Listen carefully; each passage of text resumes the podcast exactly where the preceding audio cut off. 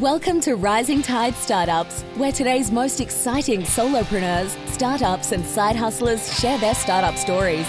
Rising Tide helps you break free from the Monday blues and launch your own startup. Each episode is a startup masterclass. Make sure you take notes. Take it away, Kevin.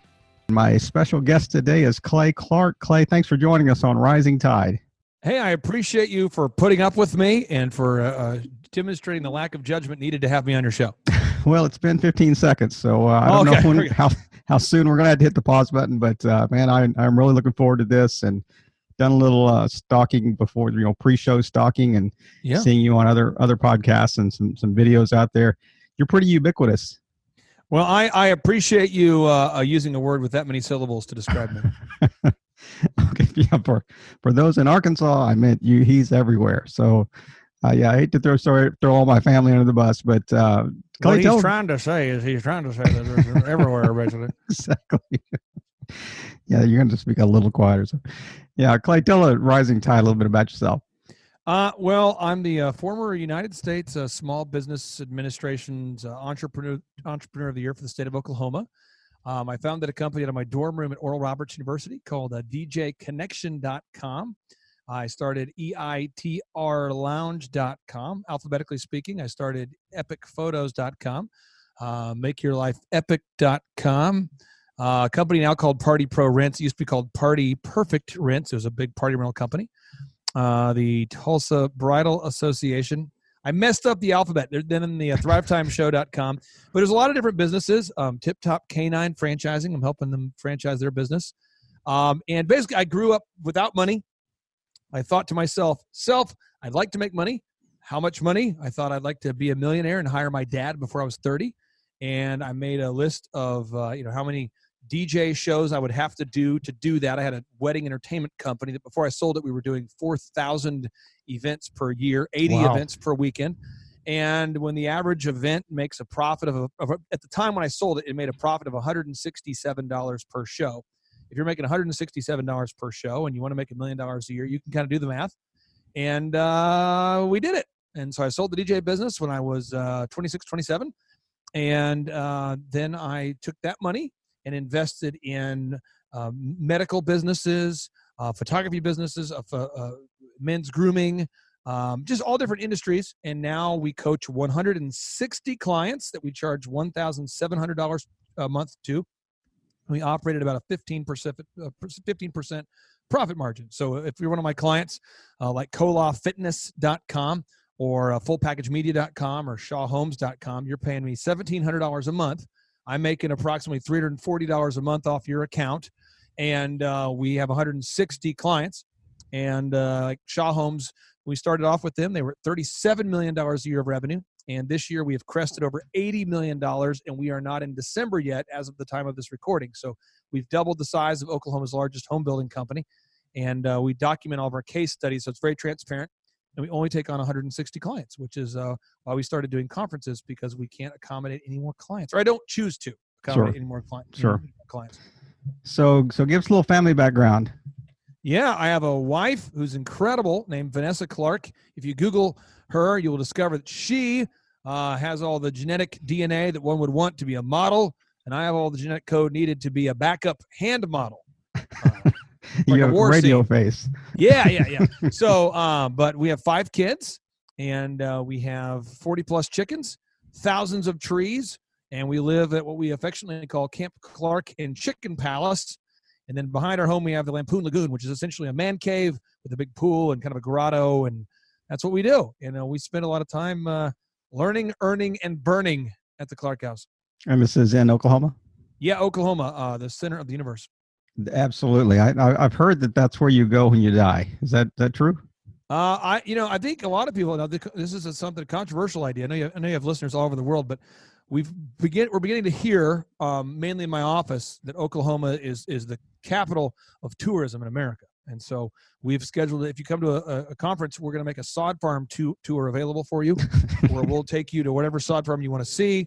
And you just want to remember when you're laying sod, green side up, folks. Green side up. that's a good rule to live by. That's, that's a life tip. I don't know how you can compete with the world's biggest ball of yarn in Kansas. I mean, you know. Well, there's the world's biggest ball of twine in Minnesota, where I'm from, and that was impressive. I mean, I a lot of times, I mean, I pondered it, just the profundity of it for hours. well, now that we've established that you you don't like transparency and you're a classic underachiever, um, would you unpack a little bit? I mean, you went through these these businesses kind of at a at a you know quantum pace here. So take us back a little bit and just kind of walk us through the whole transition. I mean, you just woke up one day in your teens and said, "Hey, um, I'm tired of being poor and I just want to start something." And that is you true. You did this in your your dorm room, but that's that's true. What happened is we we DJed a school. Uh, uh, you you and everybody is in high school or middle school. You attend a dance, and the dance is a time for you to pretend like you don't have parents, and your parents drop you off as far from the school as possible. So they're going to drop you off of half a block or a block. You're trying to negotiate maybe a mile or two. They drop you off in the parking lot, and you show up with other eighth graders, seventh graders. And what you're trying to do is you're trying. If you're a man, you're trying to find a woman that you can dance with at some point, and you're kind of chicken. And so for some reason you're you're playing basketball and you're chasing dudes around, and you're no one's really dancing except for the one guy in your class who's a dancer. So that guy, yeah. That, that, that guy. So that guy's out there dancing with all the ladies. Meanwhile, you're not dancing. And then when the lights dim down and they say, ladies and gentlemen, we have 10 minutes until your parents will pick you up, it occurs to you your parents show up again. So now you go and run. You find I'm a uh, old enough. I was uh, I'm born in 1980. So when I was in eighth grade, all the girls, their names were Ashley or Amanda. Had a lot of Amandas, a lot of Ashleys. All the guys' names, their, their names were John. You'd see a lot of Johns and Lukes. Now it's Skylers and Madisons and that kind of thing. But you would look for a young lady with big bangs because it was in the 80s. You'd find that lady and you would you would ask her to dance with you and then you would dance to End of the Road by Boyz II Men and then the lights would turn on and then your parents would find you and anyway i discovered that the dances were bad you know you got good pizza you got the good uh, uh, you know food options. You got tons of Mountain Dew, enough Mountain Dew to kill a small goat, but your, the dance itself wasn't good. And so the teacher, Miss Gal, she said she looked like Lois from the Superman show back in the day when Teri Hatcher played the role. She was the young teacher, the cool teacher, the one that all the guys were like, you know, I'll take her class. Older, I would take her. You know, so so what happens is she says, uh, "Guys, how was the dance?" And I said, "It was terrible." She said, "Mr. Clark, if you think that you could do it better don't criticize. Okay. You just need to do it. You're be, be the change you want to see. God, that kind of thing. I'm going, sure, sure, sure. Meanwhile, he's terrible. She's like, okay, Thank you, Sarcasmo. Um, you want to DJ it? Is that what you want? You want to DJ it? You want it? I said, I, I will DJ it. Yes. So um, I was a stuttering student. I didn't learn to stop stuttering until about the age of 13, terrified of public speaking. But I said, I've got what it takes. So I cold called a bunch of people you know, I'm 16 years old. I guess I was like 14 years old, 14, 13, 14 at this time, calling people. And I found a guy named Oswald, who high school urban legend. He was a pothead, and he had speakers. And Oswald Great, was willing to rent me the, yeah, big ones. He said he'll rent me the speakers for a percentage of what I bring in or something. I said sure. So I go back to Mrs. Uh, uh, the, you know, the the teacher back in the day. Mrs. Page, here's the deal. If you'll give me five dollars per person that attends the dance, we never have more than two or three hundred kids show up. If you give me five dollars per kid after that two or three hundred, give me a number, I'll beat it. So I think she told me two hundred. So no exaggeration, no hyperbole. I was able to get close to a thousand kids to attend the dance. Now I got, I broke the rules. I didn't know the rules. I invited kids from other schools. That's not a rule. I invited, I invited kids. It is schools. now. Yeah, it's a new rule. It's an official rule. It was not at the time. It was more of an urban legend. I didn't know you could invite Litchfield Dragons to the Dassel Cokato Charger dance, but I did that, and I invited all the kids. And we probably had, you know, 700, 800 kids at least that, that paid. So I ended up clearing on that night like $2,000. But what Mrs. Uh, Page didn't realize is I called a company called Volt, which was trying to be like Mountain Dew and I asked them if they could sponsor the dance because we're raising money to support students in need, which was me. They said, sure. So they dropped by tons of free beverages at my parents' house. I got free beverages that I was selling. I could keep all the revenue on that. I got the speakers dirt cheap. I didn't have a crossfader. I didn't know how to mix the music properly, but I could rock the mic and I made a playlist of every single song I would play in order. So every song was a hit. And in between the songs, I would say, all right, ladies and gentlemen, we are at a level seven. We are at a level seven, and we cannot stay at a seven. No, we can't. We've got to take this party to a 10. Who wants to go to a 10? And they're like, woo! And then bam, hit it. And then I'd play the next song. And it would just keep happening over and over and over. And then for almost three hours. I kept the momentum going, and people were going, "That was awesome." And then Mr. Johnson came in and said, "Mr. Clark, it's too crazy because kids were crowd surfing." Because remember, it's built for 200 kids. It's too much. It's too much. It's too much. You got to shut it down. I said, I'm not shut it down. I said, Do you want Mr. Johnson to shut it down? No. And everyone's like, No. Everybody, no, no. And it's just, and then we played Let Me Clear My Throat, you know, Let Me Clear My And the crowd's going crazy. And then he turns on the lights and shuts down. He just, just turns on the lights. And I'm like, if you're not happy with this, let him know. So people start hurling volleyballs at him, and it's crazy. I got kicked out of the dance. I was going to say you're real popular about that time. Yeah, I got kicked out. Uh, I walked home. My dad picked me up on the side of the road because I couldn't drive, and he's like, "Son, what you've done is a very bad thing." And everyone in our small town of Dassel, Cokato, Minnesota, Cokato, C O K A T O, with a population of 2,038 people, they all know your name. And I'm going, yes, they do. And so that's how it started. And then I just kept getting better and better, getting kicked out of dances less and less. And I found that controversy or um, a purple cow, as Seth Godin would call it, or exactly. standing out is critical. And I did the same moves to pay my way through college at Oral Roberts University. I would put um, soap in the fountains at the private Christian university. And I was not a Christian, but I was going to a Christian university. And I would put the soap suds in the fountains, and it would create bubbles. And the bubbles would make people wonder, I wonder what's going on. It must be a dance party this weekend. That's how I promoted my uh, uh, way through college charged people five dollars a head there, where we had parties at the Marriott, where it was very hot. And then uh, I got kicked out of college at Oral Roberts University for a similar kind of stunt. And then it occurred to me, my dad called me and said, "Why don't you stop DJing clubs and do weddings and just get serious? You know, you're you're getting married soon. Why don't you know you're a 20 year old guy, you're getting married. Why don't you get serious?" And I said, "No." And then after several brawls occurred at various clubs I was DJing at, I occurred occurred to me I want I want to be safe and I want to get paid. I'm ready to turn in my DJ craziness and exchange that for consistency of income, thus giving way to DJConnection.com, America's largest wedding entertainment company at the time. And there's fewer brawls at weddings. I mean, that you don't you know we can't rule them out altogether, but there are there are probably Dude, generally, generally. Let me tell brawls. you this. Let me tell you this. I would get invited to like the Summit Club, which was like a country club at in the top height. The, the, Tulsa, we have a big skyscraper called the Bank of America Tower on the 30th floor and the 34st first floor. It is swanky. I mean, you walk in, sir, may I take your coat? Sir, would you like to? You know, and I'm like, sir, who are they talking to? There's a guy in the bathroom that's, would you like a towel? Would you like a mint? How are you? And it's just like, I'm like, what's going on? Why is he in here? And they're going, "Oh, that's a guy. He's an attendant. It's fine. He's here to help you." Okay, sure. I mean, they have a, a, a multiple course meals. You would sit down. You would have uh, linens, nice linens, nice silverware, multiple. I thought, what is this place? You know, that people pass around hors d'oeuvres. They're going, "Sir, would you like an hors d'oeuvre?" I'm a DJ yeah, I'll take uh, 17. You know what I mean? Because I don't know. I don't know. Just I, leave the platter here. Yeah, I mean, I didn't know anything about class. I was, this is unlimited. Let's have as much as. It's, I thought it was, it's like having like Billy Madison go to someone's wedding. You know, that first year or two, I was like, oh my gosh, I'm in the Summit Club, the Southern Hills Country Club. It's like a 50 grand a year country club. I've never been to places like this, and so I'm just DJing and. I remember one one event planner. She told me Claudia, Claudia. Oh, she was a wonderful lady. Claudia said, uh, "Can I talk to you real quick?" Sure. You are the most tacky man of I've ever met. How old are you? I'm like, I'm 20. She said, "What?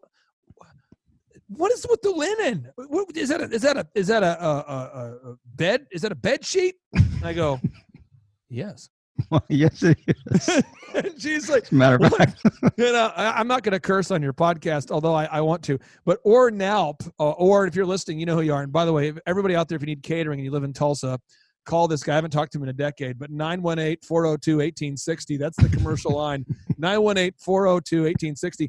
And or or says he pulls up. He, he comes up to me at the German American Society. He says, "Hello, my name is R, and he's a he used to be a DJ from Turkey." Now he's like the top caterer. He's in his 60s. He looks like the Nazi character from Blues Brothers. guy who's always mad trying to catch Jake and Elwood. He says, This is very tacky setup. And I'm going, Yeah, well, yeah, I mean, this is what I have. What, what can I do better? He goes, Oh, just, and he said, This whole setup is effing ridiculous. But he drops the bomb. And I'm like, What? He's like, You're an F up. That's what he told me. I remember going, True. Well, how can I get better? And I kept doing that, right? I'm falling forward teaching moment for your listeners. I'm learning lampposts in the fog rather than waiting for it to be perfect, right?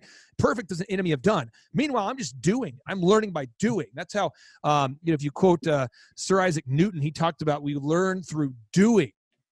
Doing. People learn through doing. Um, you know, it's it's unbelievable. Uh, Sir Isaac Newton also talked about how we've, if I've seen further, it's because I've stood on the shoulders of giants. Well, I would mm, go to these sure. shows and DJ. And if my show would end early because I wasn't very good, and they, by the way, all ended early early on, um, I would sit and watch the other DJs at other receptions DJ and in other ballrooms, and I'm going, oh wow, that's what professional lighting looks like.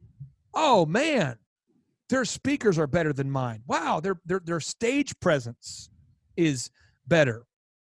They have a plan. They're making announcements. They say every announcement twice they would say, Ladies and gentlemen, coming up in just a moment, we have our beautiful bride and groom. In just a moment, they're going to be cutting the cake.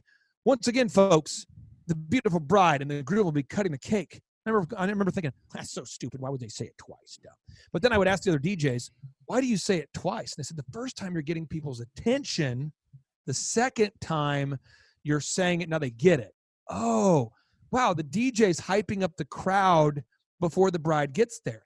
Ladies and gentlemen, coming up in just a moment, the bride and the groom are, going to be coming through those main doors. And when they do, we want to take this party to a next level. How many people here are excited about the bride and the groom and they're warming up the crowd? And I learned all these moves and I just kept learning and falling forward and learning. And then I kept doing it and I thought, well, I'm going to hire another disc jockey and another. And when I was 20 years old, I remember I was hopping in the car driving on Riverside. I was 21. I'm sorry, 21.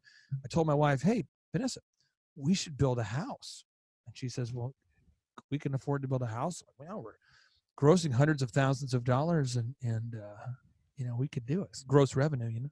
Sure. And I meet with a mortgage person. They said, Well, with that kind of gross revenue, what kind of profits are you making? Oh, that's something I should be doing. Yes, yes. So you, you know, you learn about pricing, but I was working at Applebee's, Target, and Direct TV, doing hundreds of thousands of dollars of gross revenue, very unprofitable. And I have a copy of this is my first all of my wedding gigs I did my first three years are all in this binder. Wow. Right this, all of them. I mean, this is like my first two or three years, and they're all the wedding um, Bible, handwritten. I mean, just they're in there, and it's just like every every wedding was a different price because I would try a different strategy every time. uh, but then over time, I built all the systems and um, grew it to where we would have 80 disc jockeys going out every weekend. It was super systemized, and you would say, "Wow, that guy was a genius." No, I got better 1% every week. Well, you, I, I love the idea of, of, you know, just kind of falling forward and, and learning from others in your craft. And I, I yep. mean, I, am going to kind of go to school on that, what you just said about having to say it twice. So you and I are hopping on an elevator. We're going to go up about 10 floors. You've already said this kind of in your intro, but give me your elevator pitch again on what you're currently doing.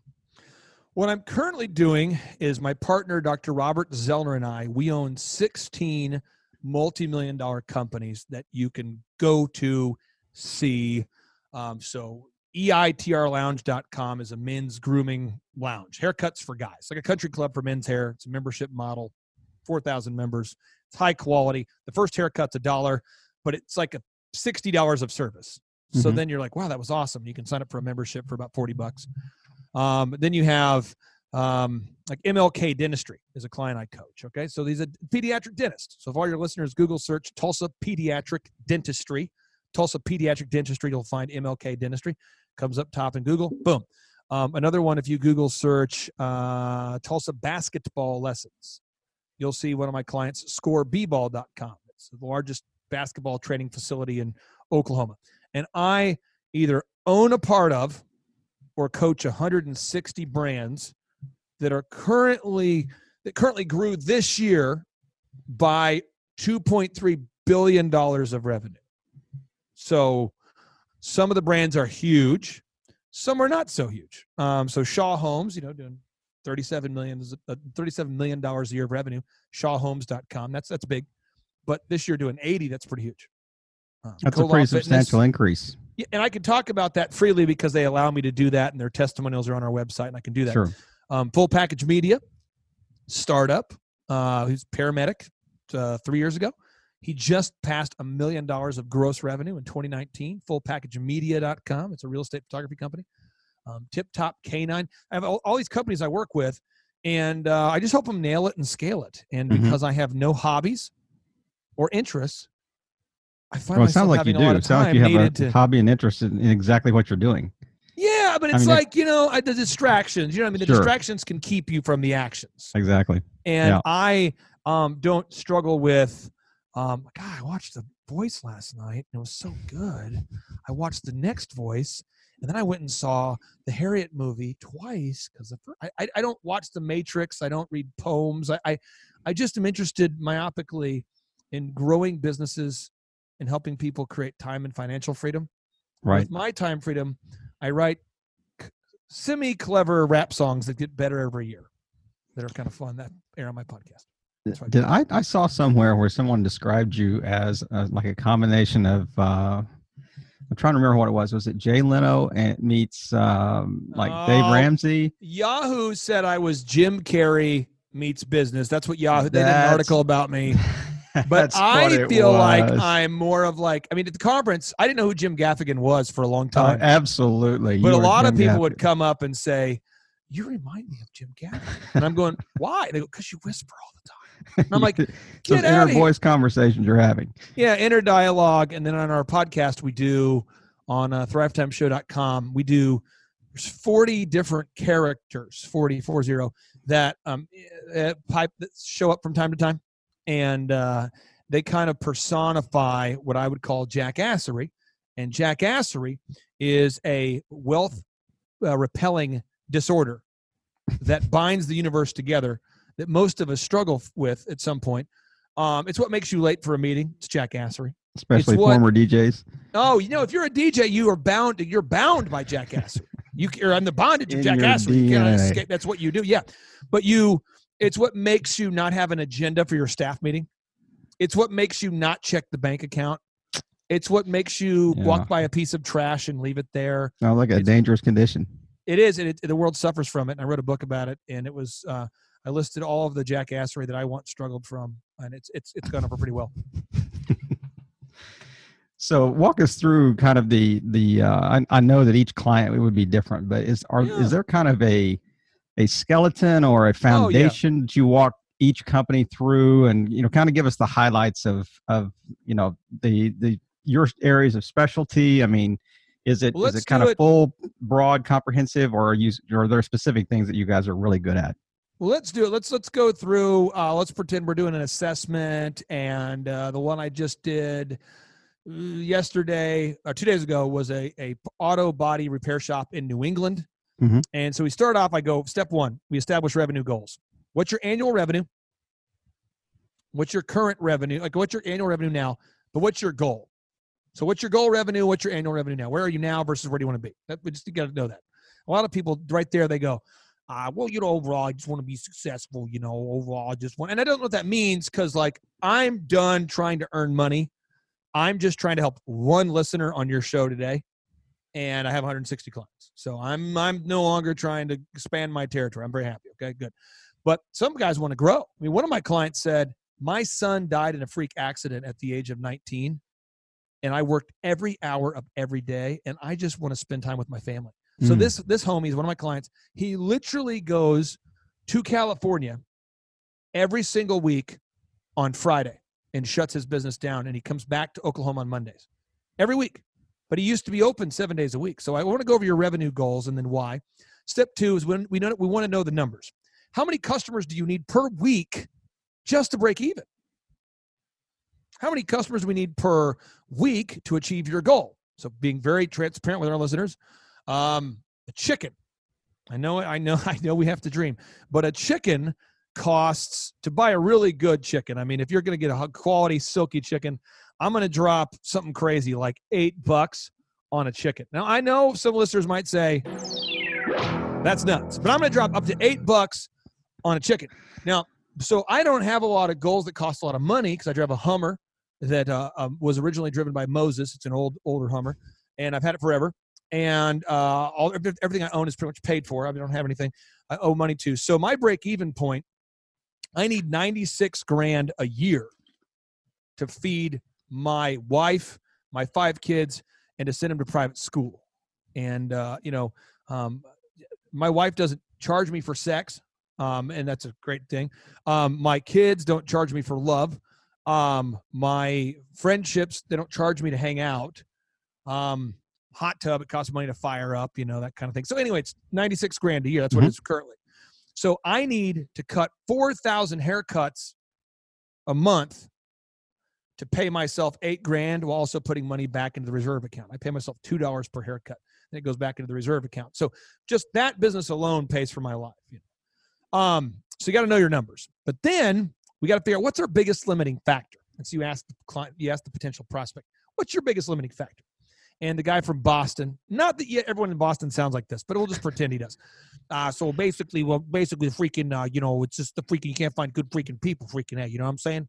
Lobster. That's what happens. And you're like, did you just say lobster? No, I didn't say freaking lobster. Lobster, Tom Brady. You know, but you find out that people that that they they feel like they can't find people. So we got a lot of customers coming in, but I can't find enough people. So then that becomes the biggest limiting membrane. Uh, I talked to a guy earlier this week, cool guy, not a good fit. He says his biggest limiting factor is he wants to change the way that people interact with food. So I'm going, you know, for a long time, I'm a Christian. God has been instructing people, you know, not to be gluttonous or don't overdrink, or, you know, the, the 12 disciples were talking about certain things. Uh, Jewish people have had the Rabbi Daniel Lapin on our show. He's been talking about things. The Pope's been talking about things. You're trying to talk about not being gluttonous. I mean, I can't fix that. I'm going to have to peace out. Not going to work. Why? Because I can't change human behavior. Now, I can tell you, some of my clients I work with have big box gyms, and this is a secret to success. You get a big box, a big gym, you get the best equipment, and then you charge people a membership fee, and no one ever shows up. Now, I can help you make money that Absolutely. way. Absolutely, that is a great model. show up. Oh, they don't show up. So you can get yourself about fifty thousand members at a gym that where it has a capacity for 500 and you're like how does that work because they check the little scan cards yep. and like 1% of people seriously 1% to 3% ever show up and if you're a gym owner one of my clients i worked with he used to text you a reminder if you didn't show up for the workout oh that's a bad gig that's a bad gig because if you text someone a reminder hey we haven't seen you in a month they cancel so anyway so, so you go over the biggest limiting factor some people say I have a lot of leads if I don't close anything. Some people say I don't have any leads, but everyone has a different biggest limiting factor. Step three, I go, I ask them, how many hours per week are you willing to work? And then usually you have a coachable person or an uncoachable person, A or B. The coachable person will say, Clay, how many hours a week do you work? And I go, well, let's not talk about hours. Let's talk about when I work. So I wake up every day at 3 a.m. and I get to the office about 4. I listen to TD Jakes while I'm driving here. And then from four, my first meeting with my first uh, my team is at 6 a.m. I plan my day the first couple hours. I meet with my team at 6 a.m. to answer all their questions. We have a staff meeting every morning at six. At seven, I hop into my meeting with Stacy Purcell, America's number one veterinarian recruiter. She's been a long time client. She does very well. Then I hop on the call with Pastor Brian uh, with River with uh, his church based in mm-hmm. Amarillo and Owensboro at eight, and then at nine I meet with Master Machine, a machine shop, and at 10, I meet with Roy and RC Automotive and RC Automotive Specialist. And then 11, I meet with Steve Currington, TotalLendingConcepts.com. And at 12, I meet with Aaron Antis with Shaw Homes. And at 1, I meet with American Document Shredding. And at 2, and they go, sounds like all your meetings are back to back. Don't you have any downtime? I go, no. And then I go home. When I'm home, I turn my phone off because I'm home. So yeah, we talk about uh, optimizing our schedule and how many hours are we willing to work. And some clients say 80, some say 40, some say 30. Uh, we got one client right now who has cystic fibrosis. He knows when he will die, mm. and he wants to maximize the hours he's living. So his schedule is very different than mine. Um, and he works about four hours a day and does an unbelievable job. And uh, but his is so who am I to say you need to work 12 or 10 or sure. four hours a day? Step four, and I won't bore your listeners with all 13 steps, but step four so we want to determine what's your unique value proposition. How do you stand out? You know, if you were Hobby Lobby, um, what do you do differently, Mr. Hobby Lobby? Well, we're a Christian home goods company. It's closed on Sundays, and we offer huge discounts on home decor. Okay, cool. Uh, Mr. Harley Davidson, what do you do differently, sir? Well, Ken Schmidt, who used to manage and run Harley Davidson there for a while, he was their chief marketing officer who took them out of bankruptcy. He's spoken in our conferences. He said, Well, what we found is that they're louder than anybody else and more powerful and less fuel efficient. I repeat, less fuel efficient, louder, and more powerful than the Japanese bikes we're going to win. See, most people don't have a differentiating. What, right. what does it makes you different? What's the thing that makes people unsubscribe from my podcast? Um, your ridiculousness. True, that's it. People unsubscribe because of my ridiculousness, and you might say, "No way." Yeah, that's true. They did. People unsubscribe because of my ridiculousness. Why do people subscribe? I got a letter today from a dude in Russia. Sound of extra free. Who listens and says the reason why he listens every day is because it's funny. But some people say you got to get more serious, man. You got to be more serious. My partner's 54. We have 16 multi-million dollar companies, and we've been serious for a long time. Thank you. And we no longer want to be serious because we're, because we're going to be dead soon. So we like to have some fun. But it doesn't need it doesn't mean if you have a podcast you have to be fun. You just got to figure out what is your niche, what makes you different, what's your u- unique genetic code. Step five is branding. You know, your branding on a scale of one to ten. To ten, does it look like Tiffany or Nike?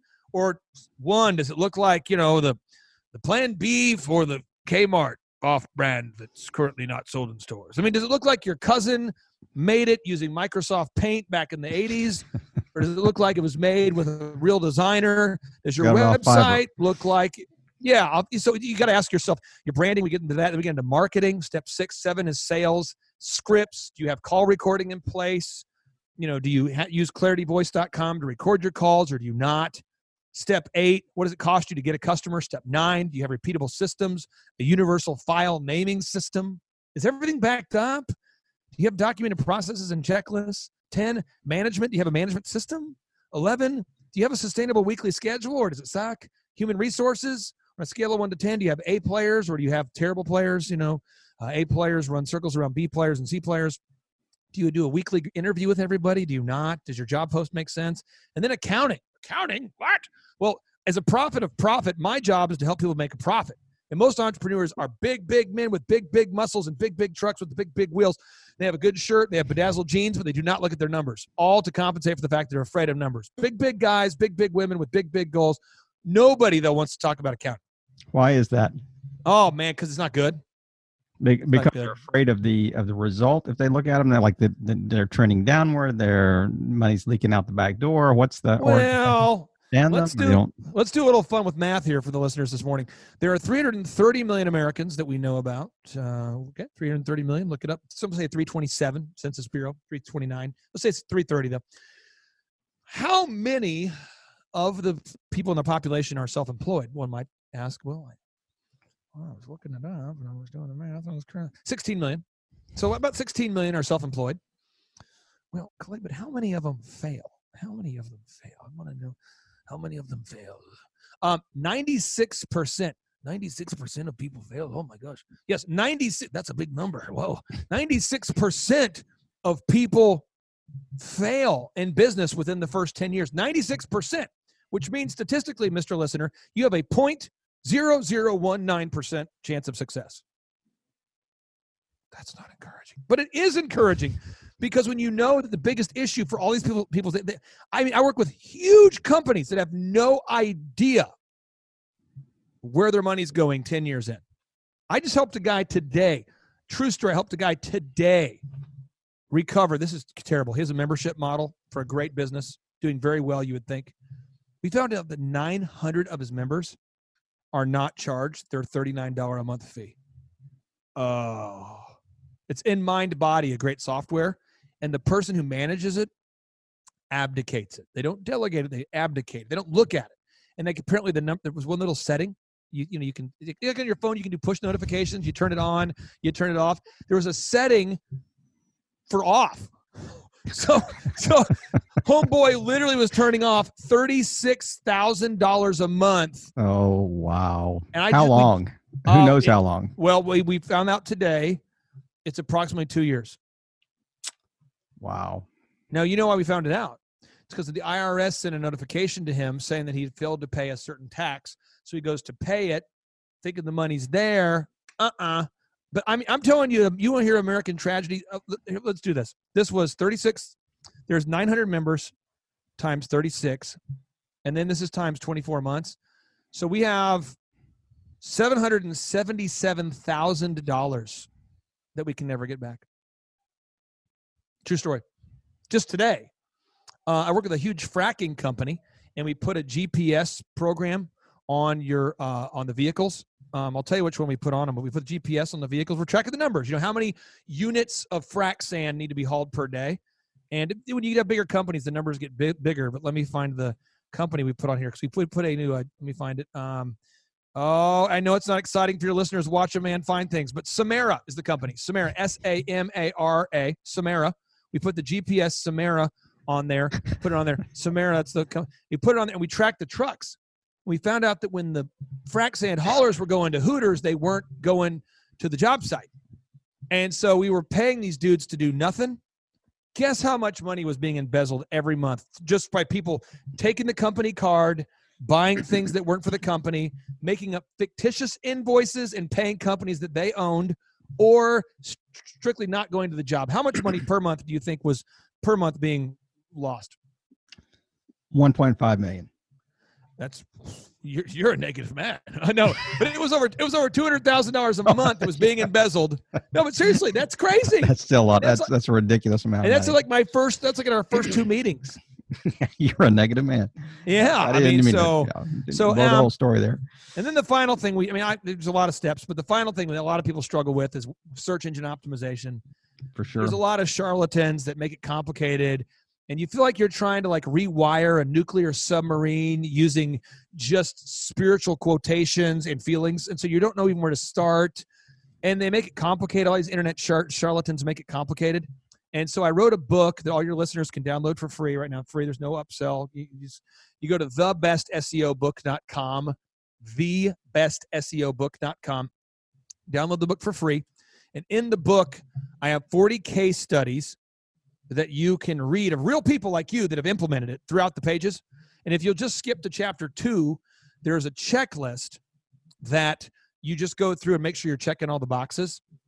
And then for all of your listeners, the, the way I do it is if you will find the Rising Tide podcast today on iTunes and leave a review or find where, where else can they find you? iHeart maybe? Can they find you on Spotify? Spotify, YouTube, yeah. Stitcher. So anywhere where they could leave a review, just leave a review, subscribe and leave a review. And if you'll send a screenshot of that, send a screenshot of your review so I know you did it uh, to info at thrivetimeshow.com. Our consultants will do a half hour deep dive with you, which we would normally charge um, bigger companies a $1,000 for. We would do it for free. And we'll take an hour with you to go through what's wrong with your site, but there's no upsell, there's no catch. Or you can just download my book at thebestseobook.com and go to chapter two. And once you recognize the steps you need to take, and you're like, man, my site doesn't have HTTPS encryption. I need to put that on my site. Okay, boom. Wow, my site doesn't have all of its meta tags updated. Boom. Well, my site doesn't have a thousand words of content per page. Boom. Well, my site has a slow site uh, loading speed. Well, it takes the spiritualness out of it. Just a checklist. Right. Right.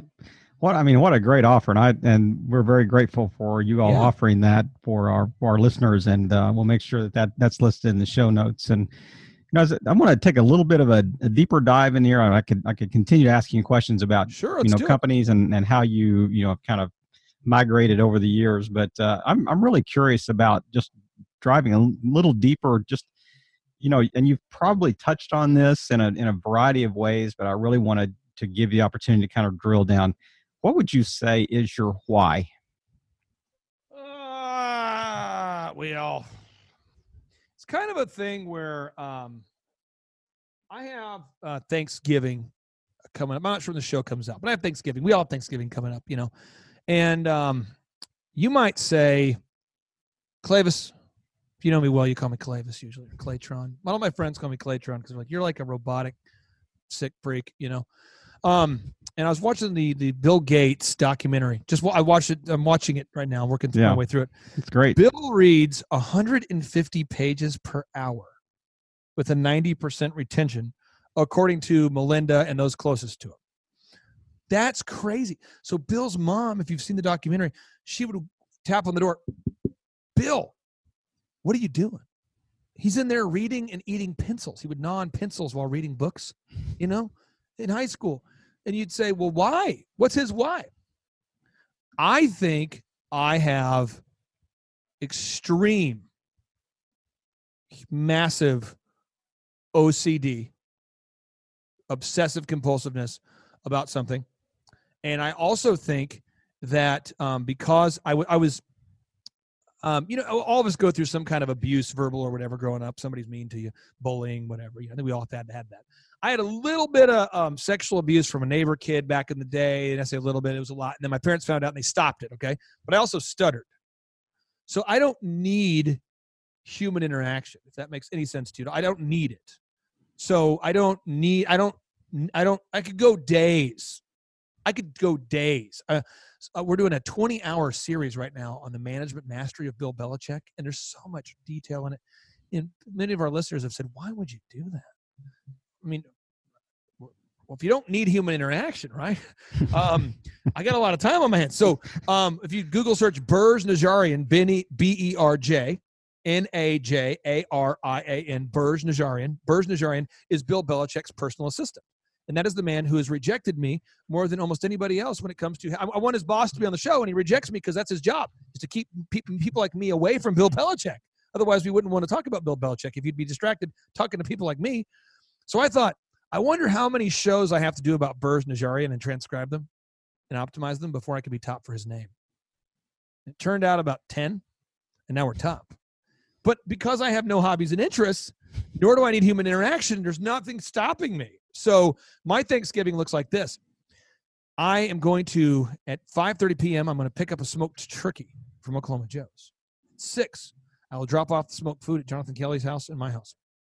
6:15, I will start making the food two stalks of bananas, sweet potatoes, eggs, coconut, unsweetened shredded pecans, scarlet salad, it's my daughter's favorite salad, lettuce, avocado, blue cheese, Newman's balsamic vinaigrette, asparagus, stuffing, celery and onion, pumpkin pie, pumpkin puree, evaporated milk, pecan pie. You go, you write all of it down? Yep. Apple pie. How many apple pies? One green, one gluten free pie crust, mashed potatoes, cranberry. I make a checklist for everything. So at 9 a.m., I will wake up and make banana pancakes in the shapes of people of historical significance. I do it every year. And so I'll be like, everything looks like Mickey Mouse. Yeah, well, oh, well, I, I also I, the kids can't see it, but I'm like, who wants uh, Abraham Lincoln? Abraham Lincoln, right? And they're like, Dad, it doesn't look like Abraham Lincoln. It does too. Look looks at like it a potato. It's like that picture from the '90s. You stare at it now, you can see it. Just look at it. Ah. And then at 10 o'clock, we begin making food, and then we pick up firewood and then at 11, we watch the football game. At 5.30, meal is served. 6.30, we make Moscow mules to perfection, and we watch Christmas Vacation. And I have got a whole plan, plan. for every day of my life. And so what's my why? It's that I don't have anything else to do. I mean, I literally cannot sit still. I cannot stop. So I'm not, I don't have like a big thing other than growing up poor. I saw what it was like to be poor. I had no money. And so I have a picture of my dad by my mic in my studio at my house. And every time I talk to a client, I'm 39. When my dad, who's a college graduate from Oral Roberts University, was 37, 38, 39, he was delivering pizzas at Domino's and working the night shift at QuikTrip. Mm. I thought he hated me because he worked until 3 a.m. And to this day, I still wake up at 3 because I set my alarm because that's when I could see my dad to watch ESPN SportsCenter reruns. But then as I got older and I watched my dad die of Lou Gehrig's here three years ago, I, I got, to have, got a chance to have a lot of good talks with my dad after I hired him when I was 27. And he didn't hate me. He just had to exchange every hour of his life for money to put food on our table. Right. And if your parent becomes a fable because they're always trying to work to put money on the table, that's a problem. So I figured I am able to help learn to teach people how to put food on their table without requiring them to work all the time. So all these people I work with, they're going, "You've changed my life." Like not my business, but I literally went from barely making my payments.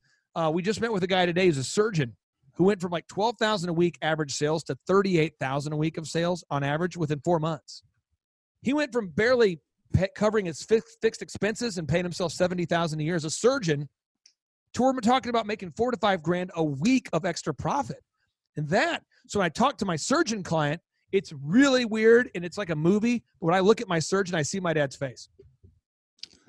And well, so look, like Eminem I'm talking and, to my dad. You know, you, you kind of remind me of Eminem and Lecrae had a baby. You know, so mm. there's this the nice combination going on there. But uh, I think you you kind of uncovered your why during the whole thing. I mean, you can talk about you know the checklist, yeah. but that's just symptomatic of of kind of the more underlying. Uh, I agree with you. You know why of of what drives you and what gets you out of bed at three o'clock in the morning. But so I mean, I, I, love the just the whole basis of, of our, our chat today and, and just really just kind of picking your brain. I really appreciate you taking that time. But can you kind of wrap us up today? Just just speak into the lives of those that might be listening that that yeah you know tomorrow want to just want to start something they they have in mind they might have an idea in mind or whatever but what's kind of the fundamental process that you would you would say if you were starting tomorrow from scratch what would you what two or three steps that you would do and I'm just curious, you know, what what type of business would it be? Well, what we're going to do is we're going to say right now we're assuming we don't have a business. It's going to be the, the, the hypothesis we're working off of here. Um, so we don't have a business, but we want time freedom. Now, let's just let's assume that's our goal. We want to be able to have all the time in the world to do whatever we want to do. All right. Okay. So we need, we have to do is we have to find a problem that we can solve. And if you're like um, well, everyone except for 16 million Americans, you don't know what it is. So there's 330 million Americans. Only 16 know what problem they're even going to solve. So you go, I don't know what problem I can solve. Okay. So what can I do? I can follow a system. Okay, cool. So I would recommend it might be self-serving, so I want to get that out there. But you might say, I'm going to go to oxifresh.com and I'm going to fill out the form and see if buying an Oxi Fresh franchise makes sense for me. Because I can, for under 50 grand, buy a business that ranks top of the world in Google for the phrase carpet cleaning quotes. I can show up, clean carpets. I can buy a vehicle for my family. I can buy a business vehicle for under 50 grand that has the capacity to create the money I want to make. And I can teach it to other people. It's scalable. There's a call center that books your uh, appointments for you. They're top in Google. It's very turnkey. So you fill out that form and you might book a discovery day. You fly out. It's federally regulated franchising. So you fly out to Denver and you might say, and again, I, I, make money if you buy one. I make five grand if you buy one. Okay. So if you don't buy one, it's fine. But the, you, then you fill out a Jimmy John's. You're like, I get it. I'm hungry. I've eaten food. That's cool. So you fill out that. You go, I'm looking at Jimmy John's and I'm looking at an Oxi Fresh. And then I'm going to look at, and I would just look at different franchises that mm-hmm. are out mm-hmm. there.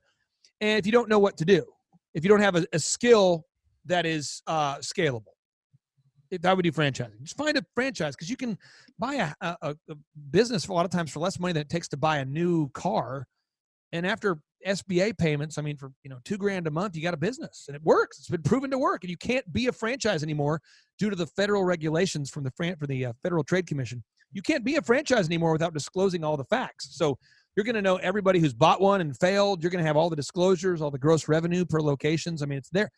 Now, if you have a skill, let's say you're a piano teacher, or uh, you like to you're good at mowing lawns or you're uh, you know you can make a product that people like cakes or shoes or something well then go try to sell 10 of them let's not try to sell a million and don't when I looked at the results I was doing, there's two billion people that all wear shoes, and then if I only sell to one percent of the two billion, and everyone has two shoes, that's four billion pairs of shoes, that I could make a million dollars. I mean, just stop it. Let's Sounds just, like you're talking to Shark Tank there. Yeah, let's just find a um, problem you can solve. Okay. Then we try to sell 10. Once you can sell 10, now let's try to sell 100. So now we got to get into the branding conversation. Let's make a beautiful website. And just that beautiful site and beautiful packaging. So whatever people see looks great. It looks better than you. In fact, branding is just perception. To quote Elon Musk, to quote Elon Musk, branding is just perception. Sometimes it'll be ahead, Sometimes it'll be behind, but it's just simply a perception people have. So look big. Look like you're the biggest company in the world with the best website ever before you sell 100 somethings. And then try to sell 100. And then after that, try to sell a 1,000. And just keep doing that. And then if you can afford it, again, it sounds self serving, but I'm not always available. I'm usually not. Um, hire a coach. Mm-hmm. But don't hire a coach. You don't know what they're doing. Find someone who has a proven track record that has verifiable testimonials that you can verify they're not a charlatan. Find a real person and uh, you know avoid contracts when necessary unless they're like a huge track record someone you can trust and then if that doesn't work um, we have a workshop that we do in Tulsa. And again, for any of your listeners, if they will just leave a review about your show today, the Rising Tide Startups, those those leave a review about the Rising Tide Startups podcast. We normally charge $250 per ticket to attend. Mm-hmm. If they'll leave a review about your show and send us a, a screenshot proof of it to info at thrivetimeshow.com, they can attend our workshop for uh, just 37 bucks. Wow. And I was on the Profit First podcast talking about this, and we had a listener who said, I'm going to do it. So he leaves a review, screenshots it, sends it to me with great fear of upsell and, you know, get rich quick and jackassery, that kind of thing. I get it. And he finds out we're in his own city.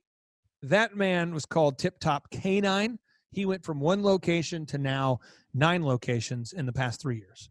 Uh, I was on the EO Fire podcast, John Lee Dumas, as we were talking about pre-show, yeah. and uh, uh, somebody took advantage of this, and they ended up.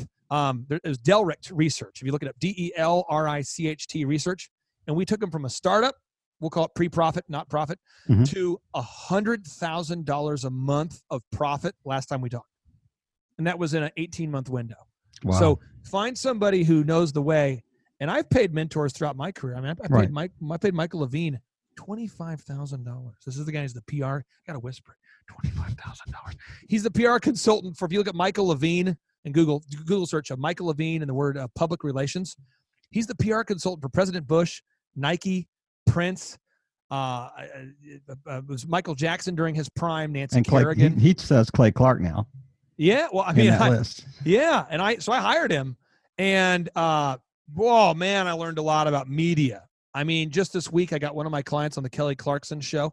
If you look up uh, in Google, Tulsa man buys eight billboards uh, to proclaim love for wife. If you Google search that, you'll find it. We got him in Good Morning America, Kelly Clarkson, all from stuff I learned. So find someone who's done it. I mean, it was a yeah. lot of money, but he's the best.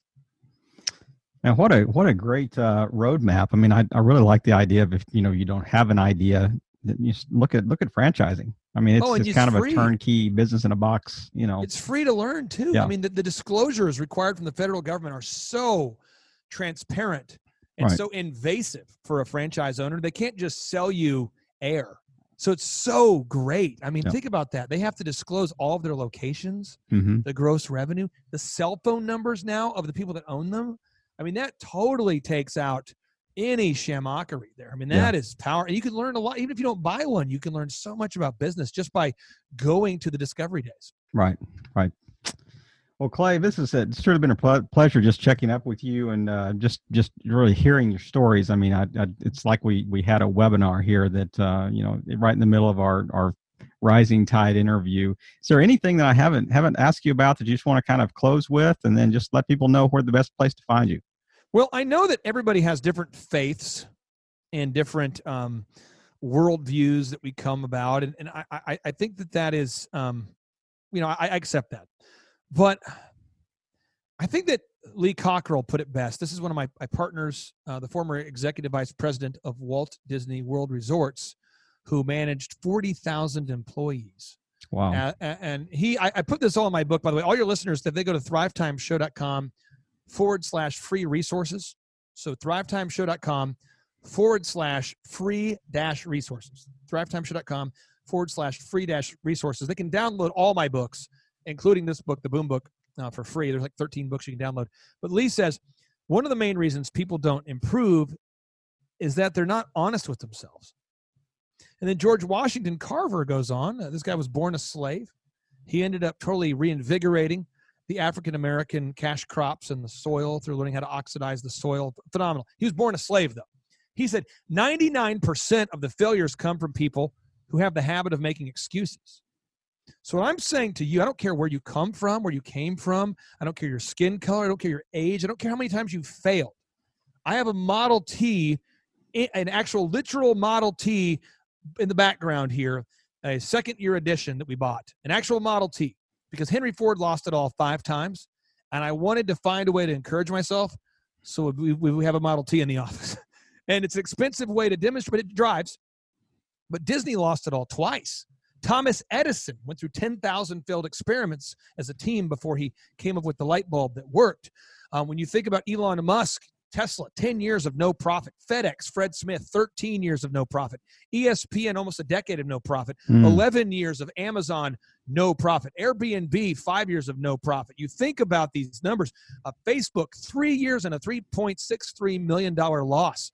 Three years, $3.63 million loss. Google, Google, my friends at Google, 1996 to 1999, no profit. So you think about that, then you start to say, gosh, I need to fire more shots. Today is my day. I have looked at my calendar. I have assessed it. I have turned the pages. I look. There's cute dogs on every page, and kittens and cats, and there's the cheerleaders and all these different things. But there's no there's no someday. There's a Monday. There's a Tuesday. Where's someday? There's not. There's a Wednesday. There's a Thursday. There's a Friday. Where is the someday? I can't find it in here. There's a Saturday. There's a Sunday, but I don't see someday. Today must be now because Napoleon Hill says that a dream is a, is, is, a dream. He says a goal is a dream with a deadline. A goal is a dream mm. with a deadline. So we must have a sense of urgency that you and I will be dead soon. My dad died of Lou Gehrig's, and he did not choose the date of his death. He did not choose the date he would get sick. Uh, my best friend died in college, and when you revere every day and you view you view every day as a gift from God, and your gift to Him is how you use that day now you're going to do some powerful stuff. When you view every day that you have as a gift from God, and then you decide, my gift to God is how I will present when I'm present. What, what am I going to give to God today? I'm going to give back to Him. So if you look up the word work in the in the in the Old Testament, the Old Testament was written in Hebrew. The word work in the Hebrew, if you look it up, the Old Testament uh, was written in Hebrew. The word work means worship.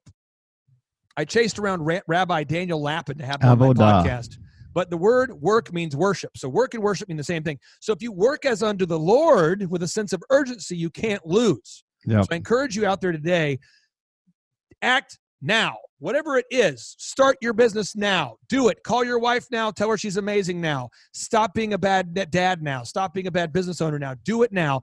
Make your goals right now for your faith, your family, your finances, your fitness, and your friendship, and start now. Make make your list right now. What are my goals for my F6? Faith, family, finances, fitness, friendship, and fun. And then act now. Put it into your calendar now because this right here is a is a great host who's sacrificing his time and his energy because he cares about you. You being the one person listening. We have an audience of one, is how I perceive this. And you need to get motivated. Understand you do not have time to put it off. This is your time. You have nothing to lose. You came into this earth naked. You're going to leave dead and naked too. So, what, what are you going to take with you? Let's go. Let's do it. What do we have to lose? Nothing. Let's go do it. What a tremendous closing. We uh, thank you for uh, just kind of wrapping that up in such a tremendous way and, and really just taking your time today. And, and I know it's in the midst of, uh, you know, we had to carve out some time in that incredible yeah. schedule that you've got every day. But uh, Clay, I'm just, I am, I'm grateful on behalf of all of the, those listen, that listen to Rising Tide. We just appreciate your time today and appreciate the, the info you shared with us. And, and just the the generous offers you've you've included in this as well. But just thank you again for just taking your time and just helping all boats rise in a rising tide. Clay, thanks again. Another episode in the books. We hope you heard some great takeaways. Don't forget to subscribe and leave a five star review on iTunes and YouTube. As always, thanks for listening to Rising Tide.